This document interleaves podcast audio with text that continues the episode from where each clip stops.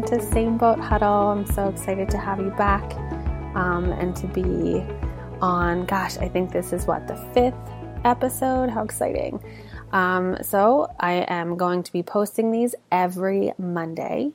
Um, so, be sure to really check in uh, on Mondays to hear a new podcast.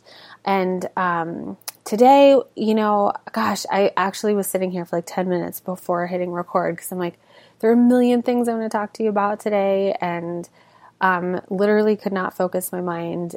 And I've decided to just land on my why. Like, that's what I want to talk to you guys about. So um, it just keeps hitting me. It came up for me a lot today. And I think it's really important to talk about because I'm sure that we all kind of share in our whys and why we want to change and grow as people. Um, and you know, in thinking about it, so I've shared my journey, which is episode one. So if you haven't listened to that, please feel free to go back.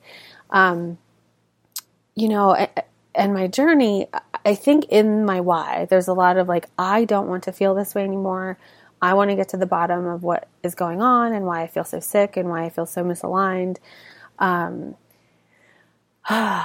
and I think what it really comes down to, though, that although I want to be happy, I want to feel joy, I want to feel peace and relaxation and contentment and connectedness around me, ultimately, what my actual why is, is for my children and for their future and to basically break up a lineage and, and what you know what we pass on generation to generation to generation. And when i say that it's not that anyone has done anything wrong it's not that anyone's bad or there's pointed fingers of our past generations were terrible and should have known better, anything. It's nothing like that. And I fully believe that each generation to come is going to be better than the one before them, that they're going to know more, learn more, um, be better for themselves, better for society and contribution and all of that, and for their families and breaking cycles. So I think there's a lot of layers to my why and my journey and, and a lot of ebbs and flows. And ultimately, I think the biggest piece or the beginning of it was, you know, I going back to I, I think I probably share a very similar story to a lot of women in body image issues, right? So I grew up never learning to love my body ever. And I was a very strong person. I, you know, even as a, a child, I was active and um, very thin. like I always joke that I looked like a newborn giraffe or like a newborn calf. Just all arms and legs and I was so skinny. I mean, my wrists were the same size as my biceps, you know, like one of those kids.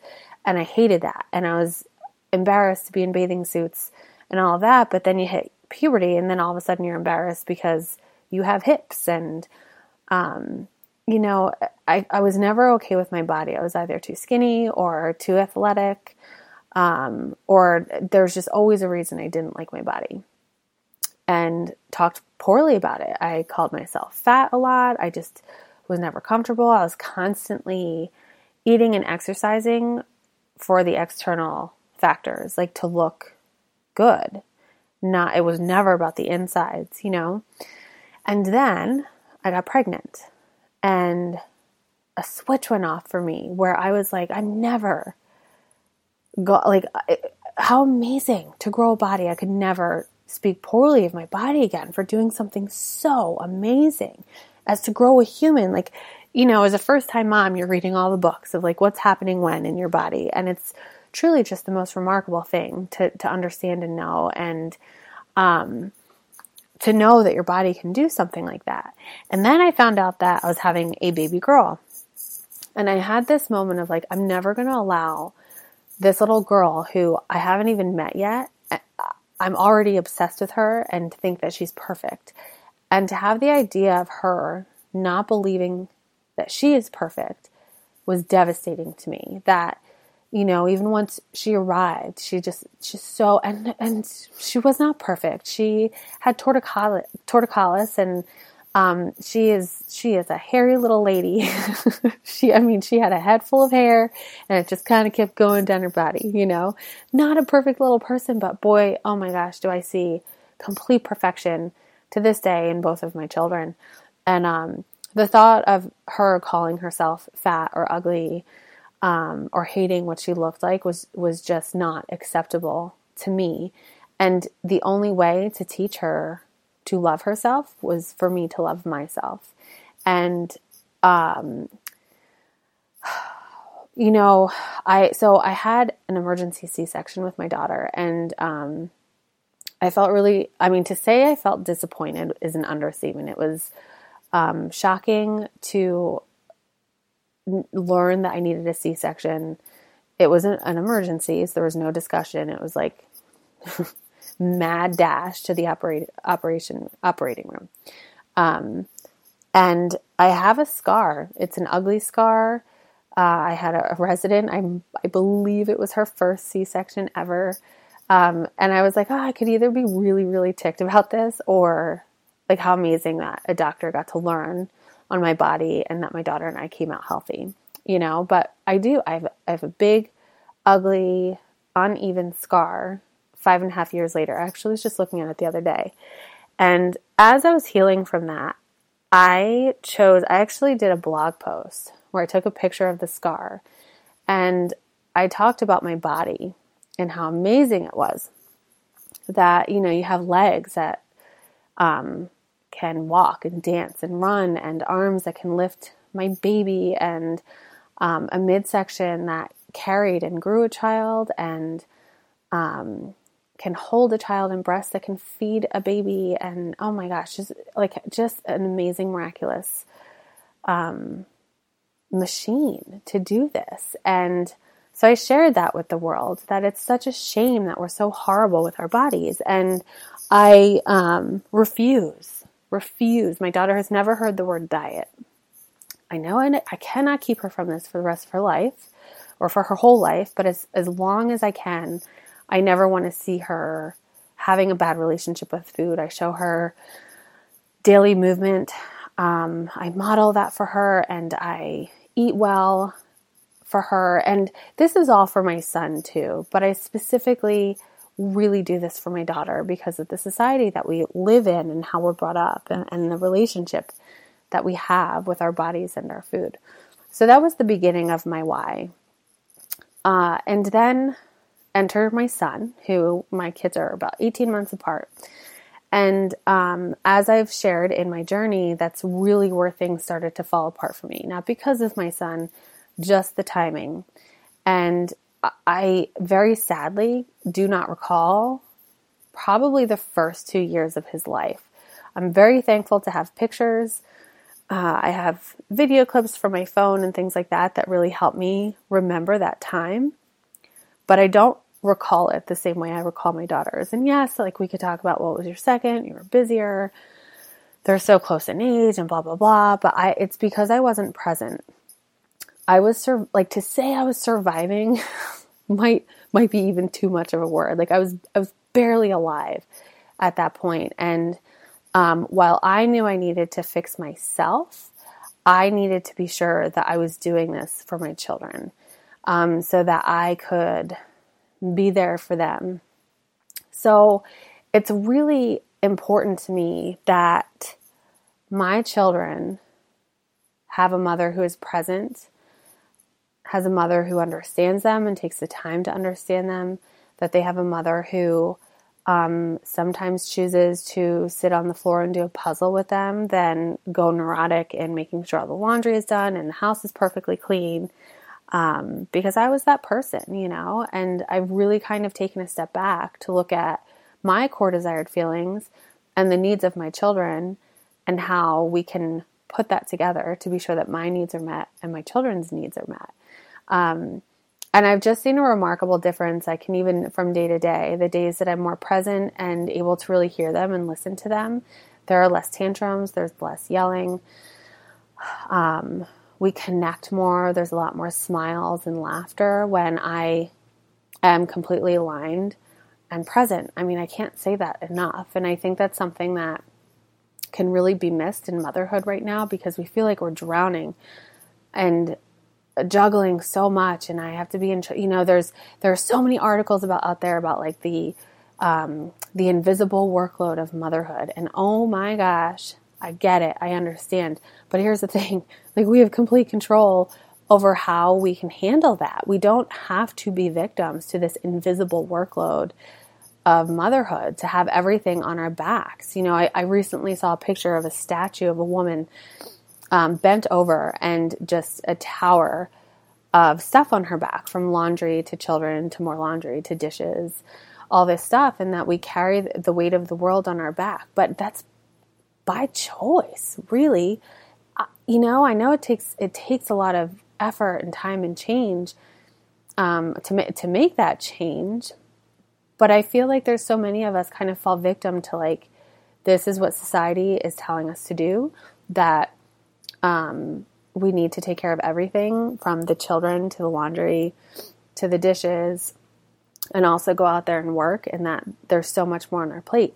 And I, I don't think that we um, advocate well enough for ourselves and we also don't relinquish enough power to um, allow there to be help. You know, I've even seen the memes of, uh, I'm sure everyone has seen the one, I forget what the exact words are, but the one about um, someone's helping you with the chores, but then you're like, I'll just do it myself. Well, either you get help or you don't. And we, it's like we complain about you're damned if you do, if you're damned if you don't. You know, it's it's something, and here I am just going off on a tangent of how we just don't accept the help. And that and that is what I'm I'm getting at that that is my why to be to be there for my children and to raise them to be different people for them to be raised into adults who don't feel the need to be victim to societal demands to understand that they can have emotions to have mindfulness. You know I sit here I'm sitting here at almost nine o'clock on Sunday night and um, I got to my, my kids to bed later than normal because I felt uh, it's so important for us to sit down and read a book and meditate together. And we meditate because I'm teaching my children mindfulness. I want them to understand how their bodies feel and how to calm their bodies down. I want them to understand that when you're angry, it's okay. And this is what it feels like in your body. And this is what we can do when we're angry. And when you're sad and when you're frustrated and when you're happy and you know we live in this society where it's not okay to have feelings that our children have these big emotions that we call tantrums and we say stop be quiet go to your room stop whining don't be like that. And we're raising these people to then not know how to handle any of these feelings. So we're stuck in this world of people who have no mindfulness and almost can't like they can't even tolerate inner relationships because they can't figure out the different feelings they're having. There's no ability to have like constructive confrontations and discussions and um, functioning dynamics in the household where it's like I I feel really angry right now and that's okay and I'm going to go take a walk.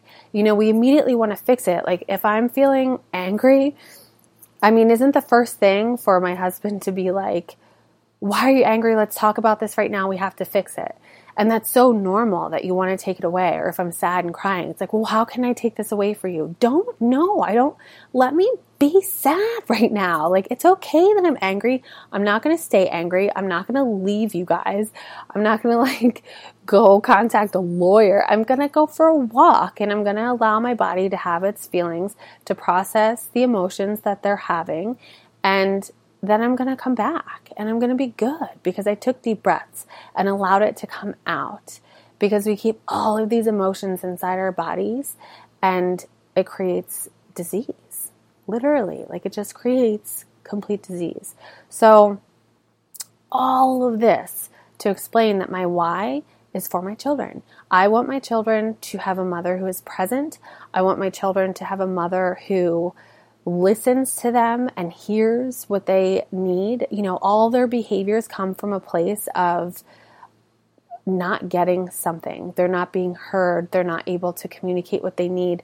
There's always a reason for behavior. And if you are present and patient, which you can get through meditation, through taking care of yourself, through feeding yourself, through getting sleep, then you will be able to hear what your children's needs are and to not flip out and tell them to yell at them and say, Stop, and I can't deal with this, go to your room.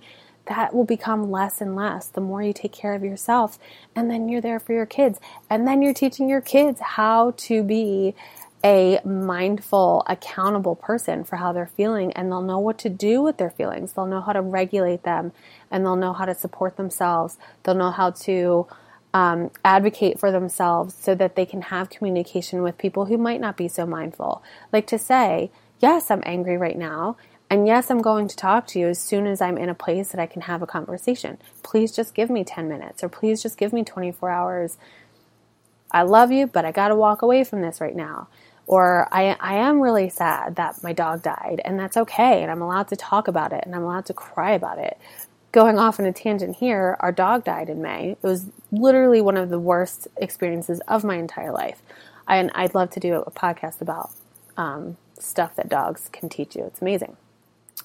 But it's so uncomfortable to you know telling my kids teachers like our dog died. First of all people hear the word died and they like lose it. They're like oh he passed away. It's no he died. He's dead. And that's okay to say that word. And you know if my kid starts crying please let them cry like don't tell them oh stop crying it's okay he's in a better place he crossed the rainbow bridge yes all that stuff but like let my kid cry man that sucks like their dog died let them cry. Let them feel the feelings and let it out and talk to them about it. Like, yeah, that is sad. You know, what are you, what's it feel like to feel so sad? And what can we do for ourselves? Maybe you can like ask for a hug or a tissue or I just need to be by myself for a couple minutes while I cry and I'll be back, you know? So, anyway, going off on that tangent again, just to say that we're in a society that just does not feel comfortable with feelings ever. And it's such a problem.